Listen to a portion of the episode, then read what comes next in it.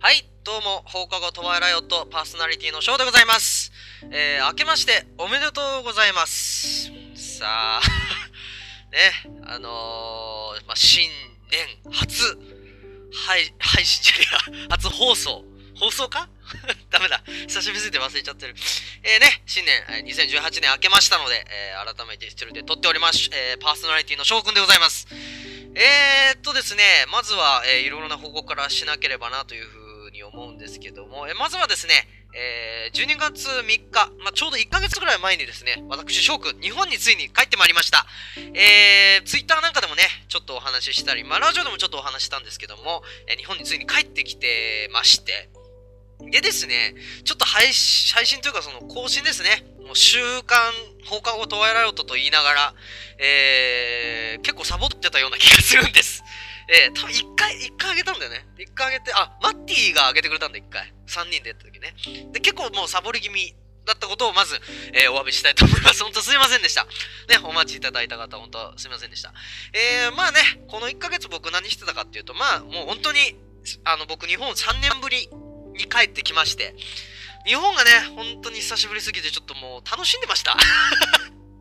ふざけんなって話だけどね。いやね、本当に日本のね、こう、変わった部分というか、いろんなところにちょっと感動してしまって、この 1, ヶ月か、ちょうど1ヶ月経ったんですけども、いろんな人に会ったり、いろいろ一人で、あのーやることやったりとかしてて、まあなんだかんだ言って、あ、パッと1ヶ月過ぎたなというような感じなんですけども、いろいろしておりました。うん。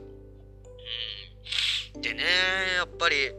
日本いいね、本当に。改めて来て思うけど、本当日本はいい国だよね。うん、それを本当に実感してですね。でも、本当いろんな人と会って、それこそマッティとか正蔵さんとも会ったし、他にも、あの、お世話になってた人方とか、もう、あの、しばらくお会いできてない人も、まだね、この1ヶ月経っても全員には会えていないんです。まだ会えてない人がいっぱいいるんだけども、ちょっとずつね、もう僕はずっと日本にいる予定なので、あの会っていこうかなというふうに思ってるんですけども、でですね、まあ今日何喋ろうかなと思ってたんですけども、まあ、その、ななんて言うんでしょう。まあもう日本について思うことがいっぱいあるわけですよ。うん。なんだけどもうそれ一個ずつ話したら正直キリがないので、もう今回は話すことを決めてあります。もう3つ話すことを決めております。えー、名付けてですね、えー帰ってきたら、帰ってき、かんだ。帰ってきてから1ヶ月目、翔くんが体験した3つの話ということでね。まあ別に体験したってそんな大げさな話じゃないんだけども、あのーまず最初なんですけども、まあまず第3位から。まあこれね、第3位とかね、2位とか1位とかつけてるけど、結局はね、出来事はあのー時系列順に追ってるだけだから、からこれが一番古い。まあ帰ってきて直後ぐらいの話かななんですけども、父親の、僕の父親の話なんですけども、えー、っとですね、まあ、このラジオで話したかもしれないんだけども、僕の父と母はですね、もう離婚してるんですね。僕が1歳ぐらいの時にもう離婚してるので、あのー別々に住んでます。で、僕は、えっと、母子家庭で育ちました。名字の違う母親、まあ、産んでくれた母親なんですけども、母親と一緒に、えー、20歳ぐらいまで育って、で、その後、まあ、海外でちょっと一人暮らし、6年ぐらいしたのかな、だから、まあ、帰ってきて今25歳。で、ちょっといろんな事情で、あのー今、父親の働いてる場所があるんですけども、まあ、今、自分で自営業みたいな感じでやってるんですけども、その裏にですね、あのー母屋があると。ちょうどあのーおじいさん、まあ、僕の父方のおじいさんが、えー、元住んでたお家がもう亡くなられてしまったんですけども、1年前に。そこに住まわしてくれるということが判明したので、えー、そこに住むことになりました。ただね、まあ、飛行機の都合上、ちょっとその日行けるかどうかわからないなというような感じになってきたんです。要は飛行機が着いたその日にそのまんま父親のその母屋に行けるのかなという心配がありまして。で、どうすればいいんだろうというのを父親にまず連絡したんですね。どうすればいいのって連絡したら、えー自力で来てくださいというすごく冷たい、冷たいメールが来て、俺びっくりしたんですよね。うん。自力でかと思って。すごい荷物あるんですよ。多分荷物のこと分かってないんじゃないかなと思うね。本当にね、本当真面目な人なんです。本当にクソ真面目な人で。で、まあ最近になって結構喋り始めたけども、まだちょっと一緒に生活したこともないからよく分からないなという感じで、ちょっと分からないことだらけだったんですね。で、あ、そうか。で、どうしようと。で、マッティに相談したら、マッティも、それ冷たくねって言ったんですよね。あのマッティでさえ冷たいって思うほどなんだと思って。まあでも仕方ない。自力で行くしかないと思ったんですけども、やっぱりちょっとフライトが日本時間遅く着いてしまって、バスがちょっとないと。だから、その日は、あのー、空港に泊まったらどうかっていう提案を、えっ、ー、と、マッティからいただきました。なので、えー、その日は、えっ、と、マッティに手伝ってもらって、実は空港に泊まったんですね。マッティに全部それも手配してもらったんですけども、本当改めてね、マッティにお礼を言いたいんです、ここで。本当にありがとう。でね、らしくないね。で、まあその次の日、まあバスに乗って、その、えー、父親の、まあうちですね。うちっていうかまあその営業してるところ、まあ母屋です。に行ったんですけども。で、その、まあメールをもらった時点で、ある程度予測するわけですよね。自力で来てくださいって言うってことは、母屋空っぽなんじゃねえかみたいな。下手したらその全部荷物全くなくて家具もなくてもうそれこそ暖房もね w i f i もねテレビもねあ多分そういう状態から始まってるんだなっていう予想するじゃないですかやっぱり。そんな結構邪険にされてるからね。で行ってみたら結構ねちゃんとしてたんです これがね意外でねその、まあ、父親のお姉ちゃんがいて、そのお姉ちゃんが、まあ僕とおばさんですね、が全部準備しててくれたんです。で、どうやらそのお姉さんの話を聞く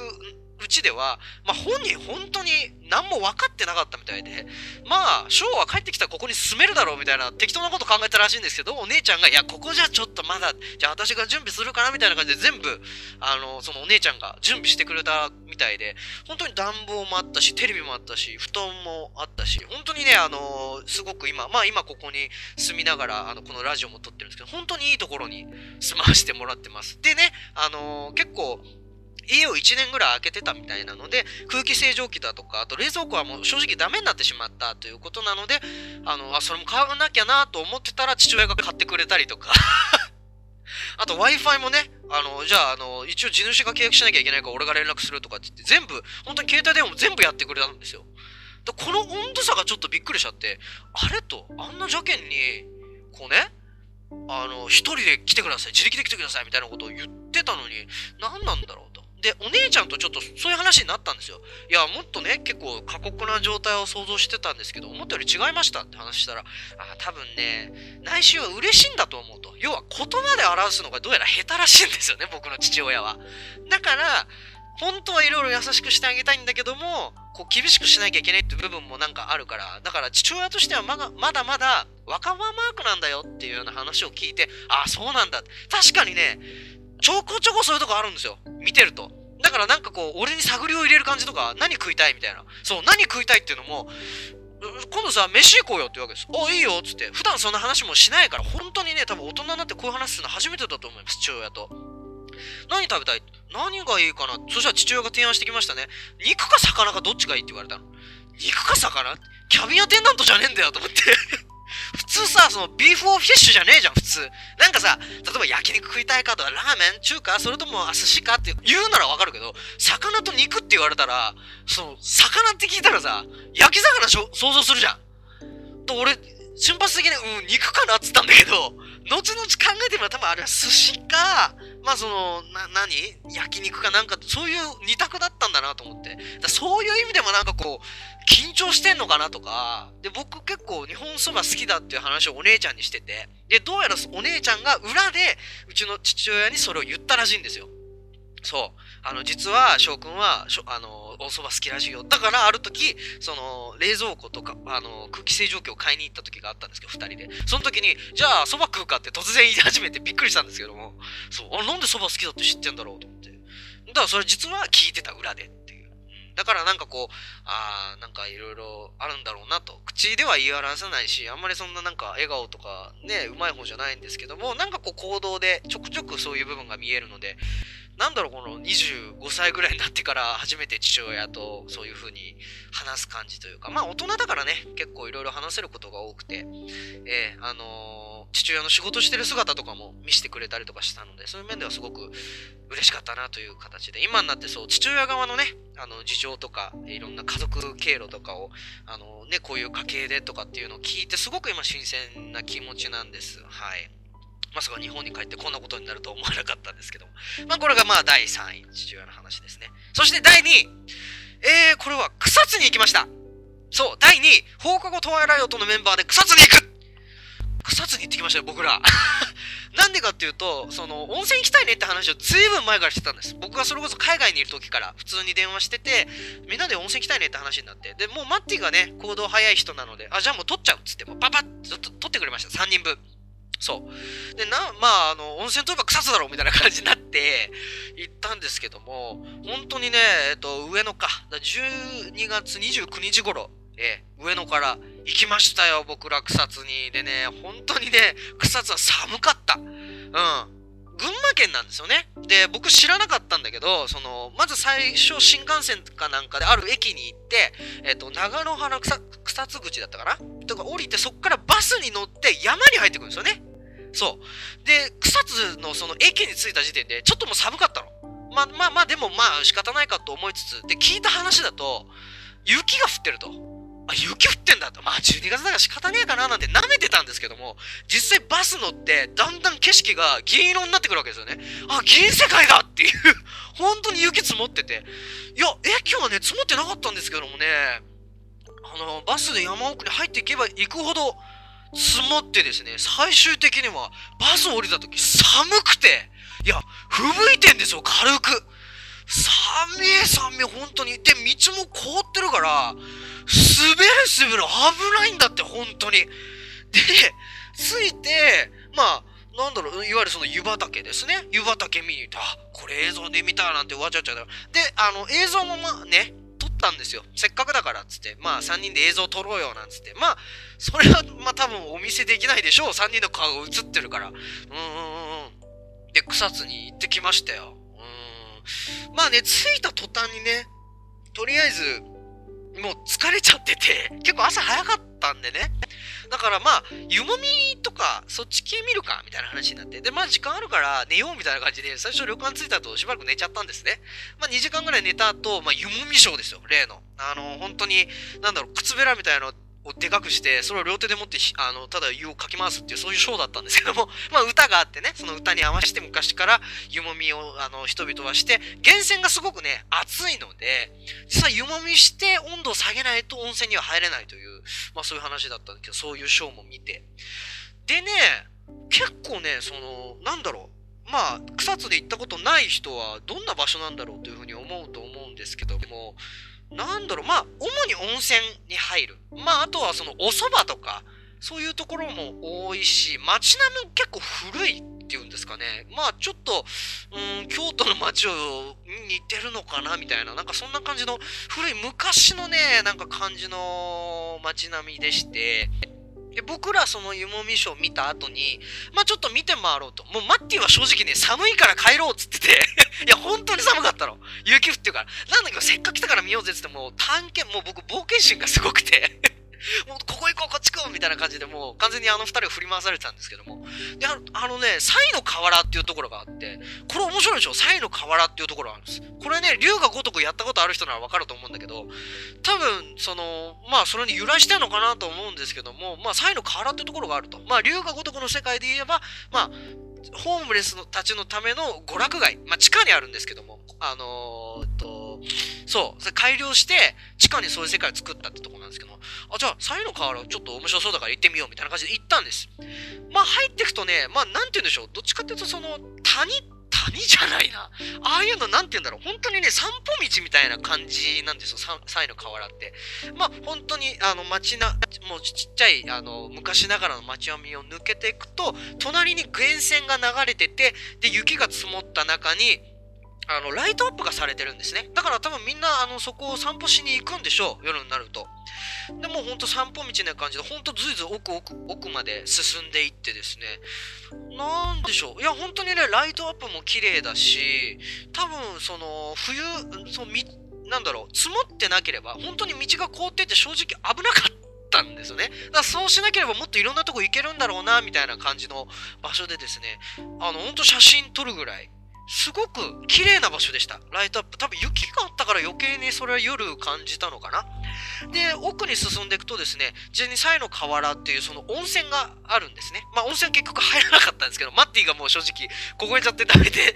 まあ僕はちょっと入ってみたかったんですけどね。まあ次回ということで。まあすごくね、あのー、源泉が流れてるっていうのがすごく新鮮でした。うん。だから湯気が立ってるんですよね。やっぱり寒い中だから。源泉が流れる中に、まあ雪景色という、すごく綺麗な映像の中で。ただね、やっぱり危ないうん、冬ね、草津行く人気をつけた方がいい。なぜなら道が凍ってて、下りの時危ないから気をつけて。なぜならね、マッティはこけたから。あいつこけたんだよ。あいつこけてさ、普通に、あの、じゃあ帰ろうかって言ってやったら、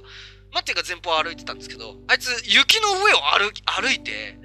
で、凍ってる道の上歩いたんですよ。そしたら、ずるって滑って、そのまま、あ、あーっつってそのまま、滑ってったんですよ、ちょっと。で、俺は、あ、待って危ないっつって掴もうとしたんだけど、もう滑ってるのが早すぎて、掴めなかったんですよね。で、うん。で、待って結局大丈夫、大丈夫でした。ほんとちょっと滑っただけでガッて止まったからよかったんだけども、うん。待ってよ本当に、あの時リアルな悲鳴を上げてましたね。ああーっつってあの時はね、いやもうマッティはふざけてね、いや、取っとけばよかったよね、なんて言うけど、いや、そんな余裕ねえだろ、実際転んだら。危ないから氷の上歩くな下りでって絶対落ちてくから。それこそ源泉の中とか入ったら大変だからね。お、すっごい暑いから源泉。なんかもう50度とかそんぐらい、すっごい暑いみたいなんでね。うん。だ草津ね、なんだかんだ言ってすごく景色もいいし楽しかった。もう久しぶりにね、3人でそこそ旅行行くことなんてなかったから楽しんでですね、もう夜もお酒飲んだり、みんなで映像回して、あのー、何？喋ったり、踊ったり。踊ってました、あいつら。十字架 U&I っていうベースボールベアの曲があるんだけど、それに合わせて俺が流し始めたら、肖像とマッティが踊り始めたやつね。あれ面白かったな。まあ残念ながらね、見せられない いつか見せられるかな？どうかな？いや、そんな感じで草津は本当にまた行きたいです。あの、旅館の料理も本当に豪華で美味しくてね。本当に良かったです。草津旅行行けて。まあ結局ね、あの、1泊2日だけで帰ってきたんですけども。そして、第1位。まあこれはね、本当に、あのー、まあ、今ちょうど、な、なんて言ったらいいんだ。まあとりあえず紹介します。第1位、えー、ちぎりを交わした人物の家で居候。えー、これはですね、まあ、前回話したと思うんですけど、僕が、えー、住んでいたところですね。えー、前に住んでいたところ、まあ、海外のところにですね、よくまあ遊びに来てくれてる、まあ、子供の頃から、えー、つながりのある方がいらっしゃいまして、まあ、前回、あの、ずいぶん前ですけど、ラジオで話した、あの、その、杯を交わすということがありまして、その方なんですけども、その方のお家にお呼ばれしたんです。えっ、ー、と、ちょうど草津から帰ってきた日ですね。ちょうど、あ、ちょっと、泊まりで来なよ、みたいな感じで。あ、じゃあいいですね、みたいな感じで、実は、えー、な、なんだろう、忘年会みたいな感じで、行かしてもらいました。で、結局ね、その人のお家にね、今日までいたんだよね。だから30日から30、31、1、2、3、4だから6日間 6日間お世話になってました いやさ、いや、そんなつもりなかったんだけど、でもなんかこう流れで、いや、1人ならさ、一緒に年越そうよみたいな感じになって。で、確かに父親も、この年末年始結構あの、あの、海外旅行とか行っちゃうんですよ。だから父親いないから、まあ別に一緒に暮らしてるわけじゃないんですよ。父親は別のとこに住んでるんですけども、まあ父親いないんだったら、まあどうせ一人で寂しいんだったら年越しみんなでやろうよみたいな感じで言ってくれて最終的に、まあおせち料理とか、あと、もうほんとダラダラしてました、新春は。三が日ぐらいまで。もう、本当にいいお家でね、あの、あったかいし、みんないるし、ワンちゃんもいるし、ワンちゃんが可愛くてね、よくさテリア。で、お風呂がね、本当にね、いいお風呂で、テレビがついてるんですよ。僕ね、テレビってあんま見ないですよ。もうわかんないから。もう3年ぐらいテレビ見てなくて、日本の。だから、全然ついていけないなと思ってたんだけども、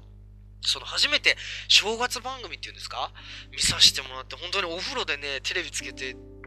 なんかお風呂入ってるの好きでね、贅沢だよねそういうのもうほんと自由気ままになんかもう、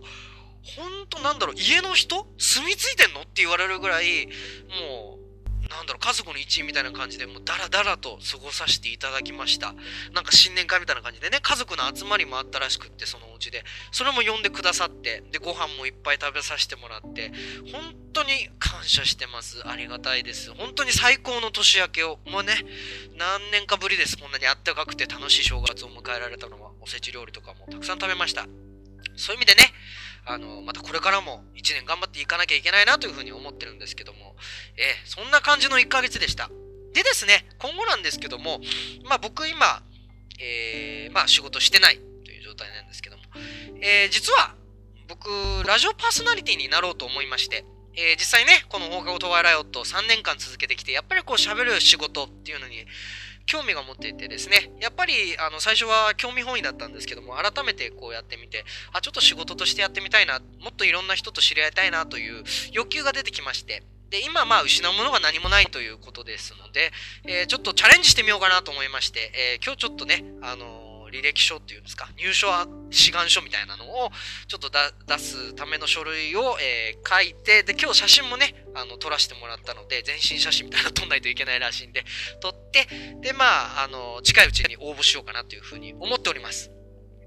でですね、このラジオに関して言えば、えー、続けていくつもりです。うん。もともとね、あのー、まあ、自分の興味本位で始まったものですし、なんだろう、別のとこに辞める理由が僕は今ないかなっていう。まあ、よっぽどね、なんかこう、もうやめてくださいって、まあ多分やめてくださいって言われてもやめれないな、俺は そんなコメントが来ても俺やめないわ まあ、あなんだろう、よっぽど自分がね、なんか、よっぽどに言わないと多分このラジオやめないと思うんだよな。週一気軽に